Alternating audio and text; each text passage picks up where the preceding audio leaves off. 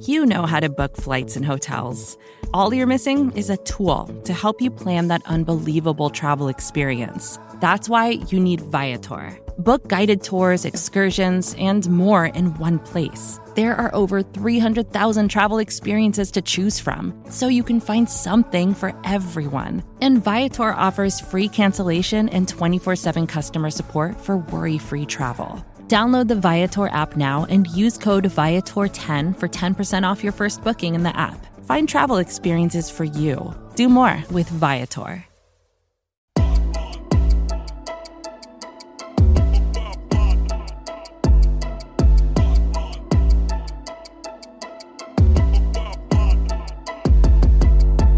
You are inside the QB factory where our magical development does make dreams come true. I am your host, Michael Kist. Follow me on Twitter at Michael Kist NFL. That's K I S T. All of this is, of course, brought to you by the fine folk at SB Nation and Bleeding Green Nation. And joining me today to break down quarterbacks around the world is quarterback one in our hearts, in our minds.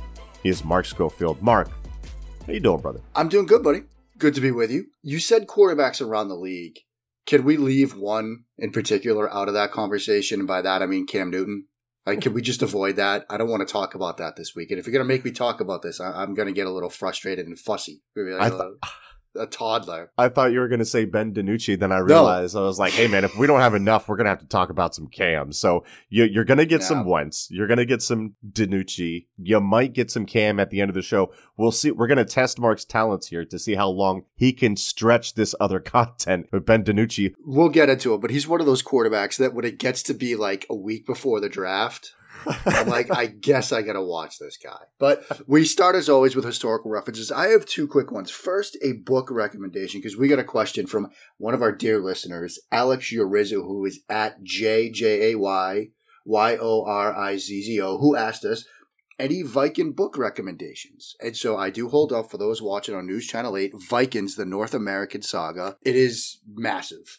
It's it's by the Smithsonian Society Natu- National Museum of Natural History by edited by Fitzhugh and Ward. It's like 430 pages of Viking goodness.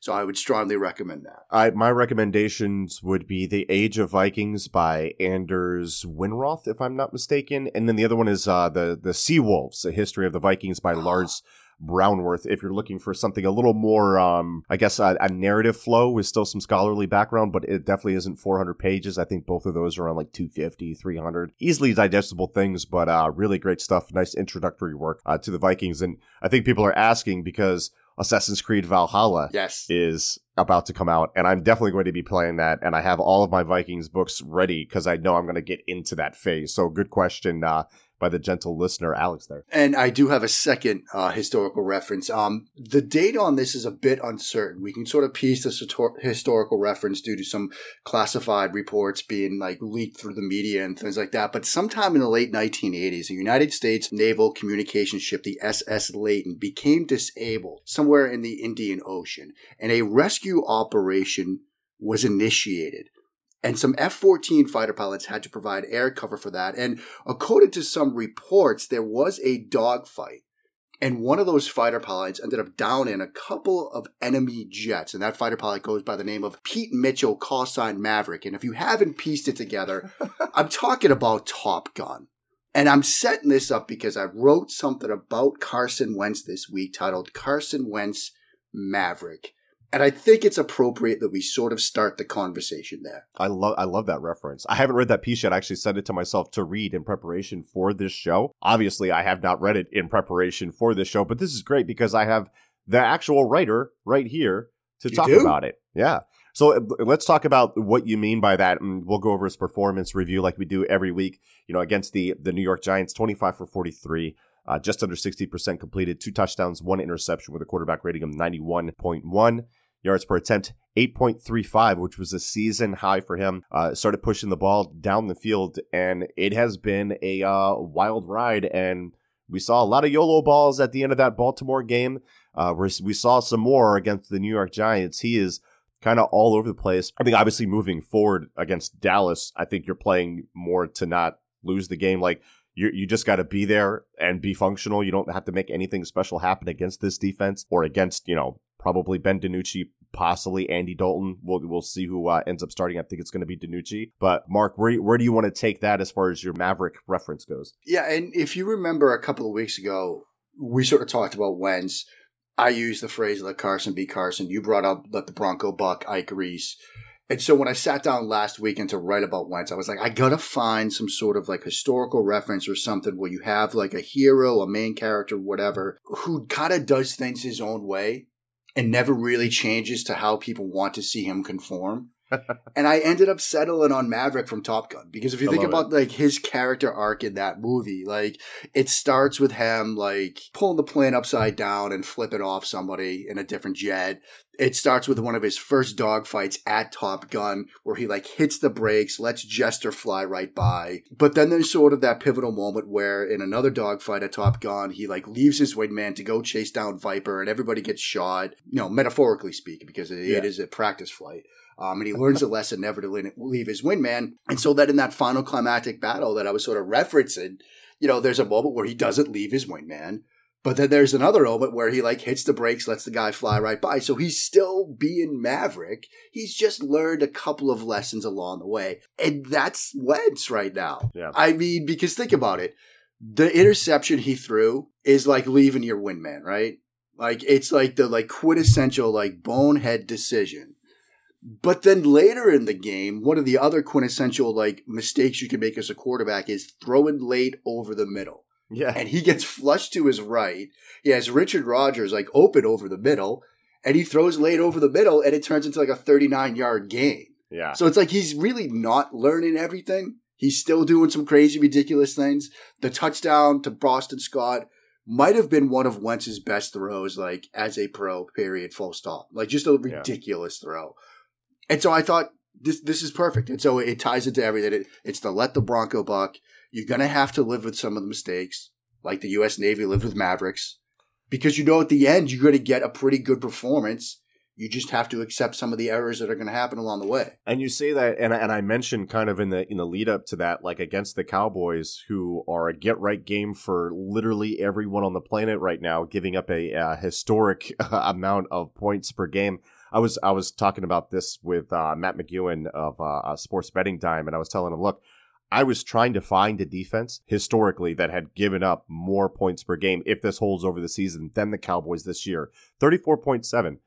I got back to like 2009 and I was just like it's it's only the points, you know, are only going down at this point. Like th- this right. could end up being the worst scoring defense of all time. So with that in mind and you're thinking okay on the other side, You've got some incompetent quarterback play that that you Dallas can't score. They scored three points against Washington. Is Carson Wentz going to be able to take in all of those factors and sit in all those meetings where we're like, Carson, we just need you to be on time and in rhythm and if you need to eat it, eat it, but don't do them a favor of giving them a possession inside of our 50. If you leave them on the other side of the field and we win the battle of field position, I promise you, we'll eventually separate from them and blow them out.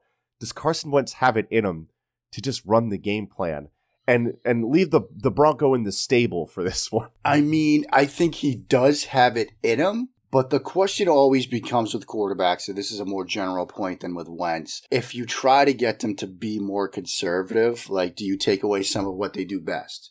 Now, right, I do think, generally speaking, it's easier to take a quarterback that's reckless and aggressive and willing to take chances and to get them to dial it back. Mm-hmm. Because somebody that's like willing to be risky, eh, they can be coached down. Somebody that's conservative by nature, you can't get them to dial it up. Like people yeah. that are risk averse are going to stay risk averse.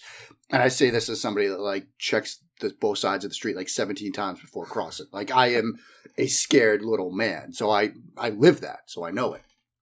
I think with Wentz in this week, you can sort of get him to dial it back a bit, but I don't think you want to do that overall. Yeah. Like, I don't think you want to make Wentz be more conservative, generally speaking, because again, it, it, takes away some of what he does best. But I think you can tell him that, look, man, just look at the other side. Like, right. you don't have to piece this one together.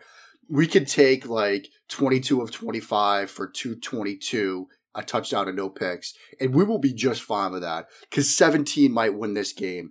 14 might win this game. Heck, five might win this game. So just don't screw this one up. It's going to be interesting to see if he can if he can dial it back and just have like a normal quarterback game that everyone's still probably frustrated by just a little bit because maybe maybe they didn't score forty points or whatever. You know, Eagles fans are hard to please.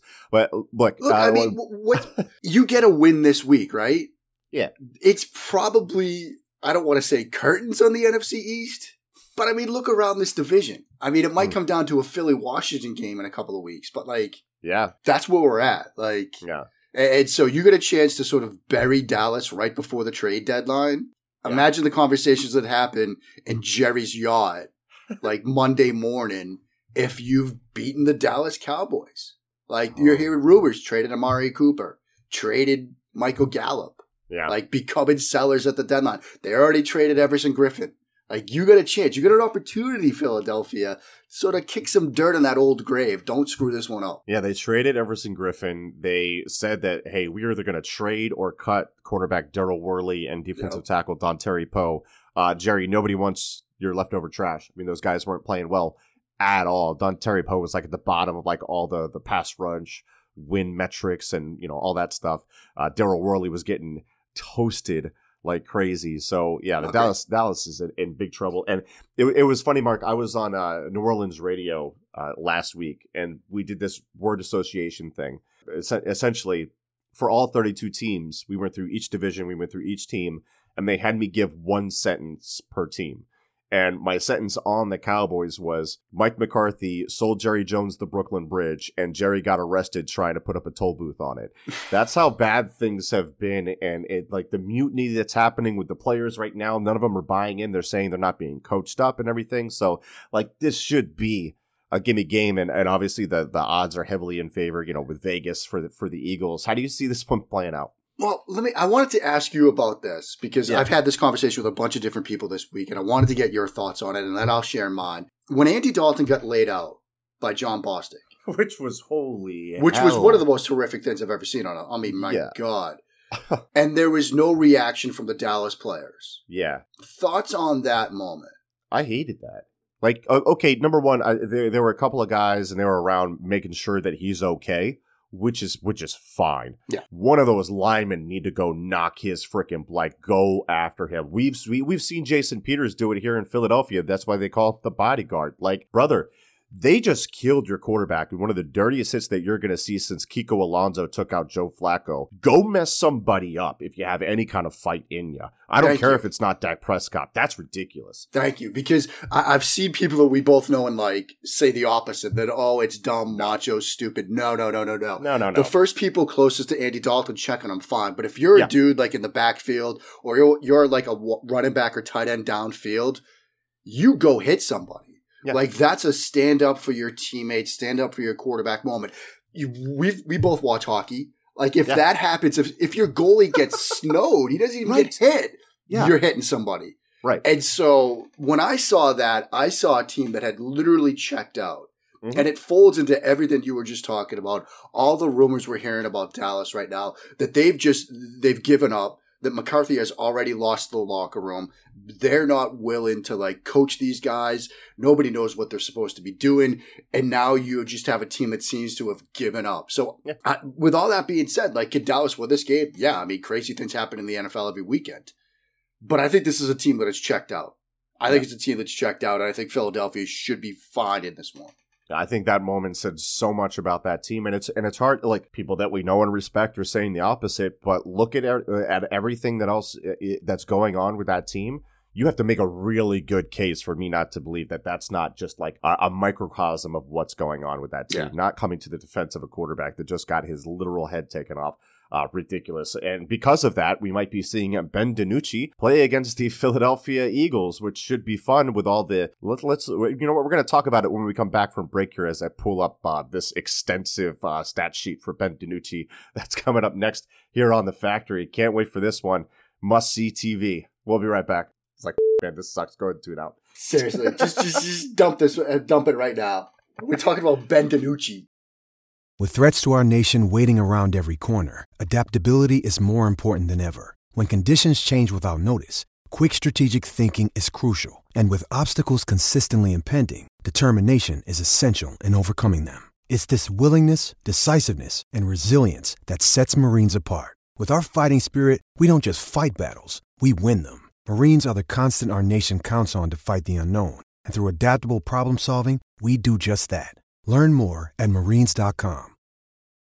And we are back here on the QB Factory, episode 15, SB Nation, Bleeding Green Nation, bringing it to you. Michael Kist here with QB1 in our hearts, in our minds. Mark Schofield. Mark, Ben DiNucci, you could, and then let me know if you agree, but you could hear his mind through the film make sure that his mechanics on his drop were where they needed to be and he was set up right. Like you could hear him through the film. And then you could hear him go, okay, I'm at the top of the drop now. My feet are set right. I'm looking at the first read. What now? Yeah. right? Yeah, I mean, look, as far as why does how does this guy make his way not just to an NFL roster, but how does he get drafted? Like he checks a lot of the boxes that make you feel safe about taking a quarterback late on day three, right? Yeah. Big, tall, big arm. Like, sure, the numbers weren't great at James Madison, which, as somebody that has lived in Virginia for a bit of time in his life, okay, it is technically an FCS football team. They've won a national title. So, I mean, okay. Can he do some things that test you in the secondary? Sure. You see the completion to Cooper, they motion to empty, gives you a little shoulder fake, nice little hole shot along the right sideline. And it's like, okay, that's not too bad. Like, we can work with that. But like you said, even on that play, you can see him sort of like check the boxes as he's doing things, right? Right, right. Because you get the route to the flat, and he's like, "I gotta, I gotta move it." So he gives you the little shoulder shimmy, and he's taking the whole shot. It's like, okay, I mean, you're, you're just you're checking the boxes. Then you see the sack, and it's like, well, I mean, you had some options here. I mean, this is a play where he's got that throw in the flat, and he doesn't like it, so mm-hmm. then he just takes off. right. Like, doesn't look anywhere else. He's a one read guy or a one A, one B read guy where on the previous play, he's like giving you the little shoulder shimmy. Like, I don't think you need to be worried about this guy. Yeah. Like, I think if he does get the start, if, if you're Jim Schwartz, you put 10 guys in the box. You're basically saying, look, if, if Ben DiNucci beats us, fine. Like, Yeah. we'll take it. But if we're just going to play our usual defense, maybe play some sub packages and let him hand it off 62 times, and they beat us running the football, Mhm. that's an on me situation. I don't think you I don't think you do anything else than stack the box and dare this dude to throw you out of the game. Yeah, I mean Jim Schwartz loves to stack the box anyway, especially against the Cowboys, and and, and it may leave you with some disadvantageous matchups on the outside. One hundred percent, ball's got to get there. Number one, Yeah. uh, offensive line has to block it up. Number They two, can't. They can't. like that's an that is a bad offensive line right now. Yeah. You can get home all day long on these guys. You know, I, I've I've often thought that when it comes to playing rookie quarterbacks, young quarterbacks, last thing you want to do is blitz them, pressure them, because it just gives them the hot reads. It makes it easier. They don't have to think. I'd scrap that idea this week. Like, because you're going to get home. Just go after this dude. If they start showing you, like, by halftime that they can block it up, then maybe, yeah, you adjust. But I think you just stack the box, send nine, whatever. I don't care. Send the house. Send, send to everybody. Like, just blitz 11. Like, why not? Well, I'm looking at their. I want to pull up their depth chart here because I'm wondering. Garrett Gilbert is the backup, so if they end up sacking this guy ten times, poor Ben DiNucci, and he goes down for this game, which I mean, I, I wouldn't blame him for just being like, "All right, I'm done with this." Garrett Gilbert, and then I think they brought Cooper Rush. they brought back Cooper Rush back. But I, Oh, can he be, is he available because of COVID protocols or not? Like that, I don't know. I know Garrett Uh, Gilbert is a. Madden generated name. I've never heard of No, I, Garrett did he play at, like Texas in Tech? my life. He is from SMU. SMU. I was close. It was a Texas school. I had a shot. There's like only seventy of them. Yeah, drafted in the sixth round by the uh, by the St. Louis Rams back in 2014, and I'd never heard of this guy. What? He's been in the league for six years. This is punked. I'm just Ashton, come out, man. Come out. Show your face. This has been an episode of Punked. It's like a Madden generated picture of him too. I mean, that's the thing with Ben DiNucci. I'm looking at this like you know website for him right now. There's no picture of him. it's just like the Cowboys logo. Is it Danucci or Danucci? I don't know. Does it matter? no, It's Ben. that's It's that's Ben D. Ben. Small Ben. Yeah. All right. So, I mean, look, if you really expect me to preview this anymore, I don't know what to tell you.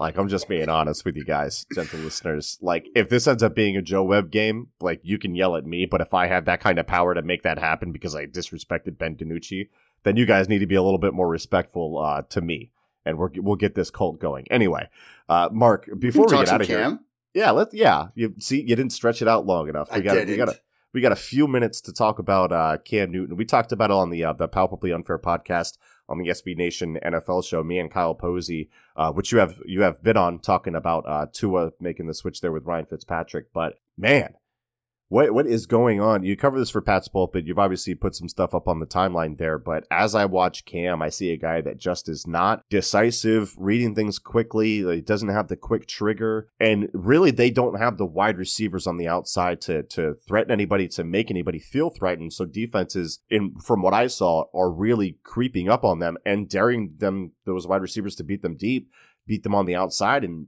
they just can't do it right now. What's going on with, with Cam Newton and the Patriots offense? The scary thing is there are actually moments when they do get open mm. and the ball is not coming out. Like I did a video, kind of alluded to it there. It's over on Pat's pulpit. Um, breaking down six plays from that Niners game, and I'm not going to run through all of them, but I do want to highlight two. One is a play action out of 21 personnel in the second half. Now it's 30 to 6. Okay. San Francisco was playing soft, like cover six. Newton comes out of the play action fake along the left sideline. He has a double move to Damiere Byrd that's wide open. Oh, like, yeah. He can make a that. whole shot throw, doesn't throw it. Mm-hmm. He has a dig from Jakobi Meyers working against the quarter side of cover two that's coming open in front of both the safety and the corner that's wide open. He even has both the tight end and running back Damien Harris who have run basically five yard crossers. Both of those are wide open, and he doesn't throw to anybody. He comes out of the fake, he's looking at everybody, and then after like three seconds in the pocket, the protection breaks down, he's flush and has to throw it away. Hmm. Like guys are open, and he's not pulling the trigger. And he's not reading core concepts right. We talked about it before the show started. Hoss Z Juke. It's like day, it's literally, I have their playbook it's a day one install. Yep. Like that means like this is one of the first things you put in as an offense. It means you're gonna be running it a lot. Hoss Z juke, mirrored hitch seam on both sides of the field, outside receivers hitch, inside receivers seam, and then that juke route from Julian Edelman. On this example, it's an interception. It's third of the game. He opens to the left. You have a linebacker over Rex Burkhead. Burkhead runs a hitch. Linebacker's giving you six yards of cushion. Throw it. He doesn't throw it. Seam route is capped by the slot defender and the safety, so you're not going to throw that. Fine. Now he comes to the middle of the field, and there's a miscommunication between Edelman and Newton. And I can't say for sure who screwed up. I think I'll give you the easy Occam's razor example. right. I uh, yeah, I can see where you're going with this. Okay. The Patriots have variations of that juke route in their playbook. If it is indeed juke, which is sort of a slant stop, and then you have an option to either stay there continue across the formation or break back to the outside. You don't show the quarterback your eyes. This is the coaching point in the playbook mm-hmm. until you have like declared yourself. Okay. There's also what they call punked, which is a locked route where you slant, stop, show the quarterback your eyes, and then continue across the formation. Okay. okay. So we don't know exactly which one he's running. Mm-hmm. I think he's running juke and has sat down because the guy's playing off so he feels like it's kind of like a zone situation because he shows him his eyes. Mm-hmm. But what happens is protection breaks down because Newton's now on his third read. It's taken a bit of time. Edelman sees that pocket collapse from Newton's right and he anticipates him flushing to the left. So he starts to move. Newton feels the pressure in the pocket collapse. So he starts to throw it in the general direction of where Edelman was, mm-hmm, mm-hmm. but because he's now got pressure, he can't step into it. And oh, by the way, quick aside, his mechanics are a mess right now. Oh yeah, that was ugly. The throw is off target, and so if you look at it, it looks like the throw is generally going in the general area of where Edelman was, but it's still off target. But because Edelman has started to move, anticipated him flushing, he starts to move, so it's behind him. He gets tipped. It's intercepted. Long story short, it's a it's a train wreck. inside a dumpster fire. It's not good. And I know Tony Dungy said that Bill Belichick is better than anybody at getting a team right. You've got a week to save your season. Because if they lose to Buffalo on Sunday, You're two and five with a trade deadline coming up. And oh, by the way, we learned this week that, Stephon Gilmore's house is on the market. So yeah, good times in New England. Now, can they beat Buffalo? Sure. They're playing Josh Allen. It could happen easily. It looks like it's going to be a muddy, wet track kind of game with winds in the 40 and 50 mile an hour range, which means you might run the ball. Buffalo's run defense is woeful.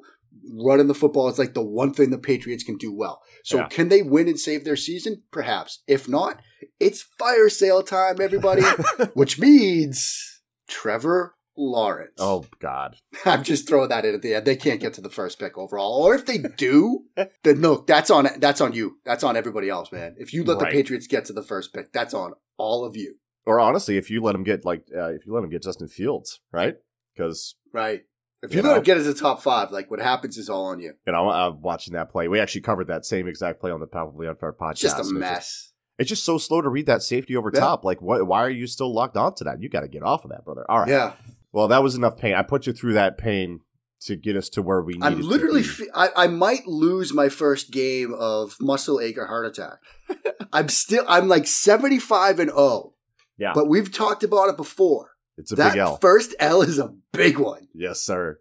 So let's hope that uh, Mark doesn't die, and uh, that way we can do QB Factory 16. This has been QB Factory 15. Make sure you go on to Apple Podcasts if you like what we're doing here. Leave a five star review, leave a rating, say you're following directions. I don't care. Steal your girlfriend's phone. Uh, go ahead and uh, do that for us. Really helps the show out.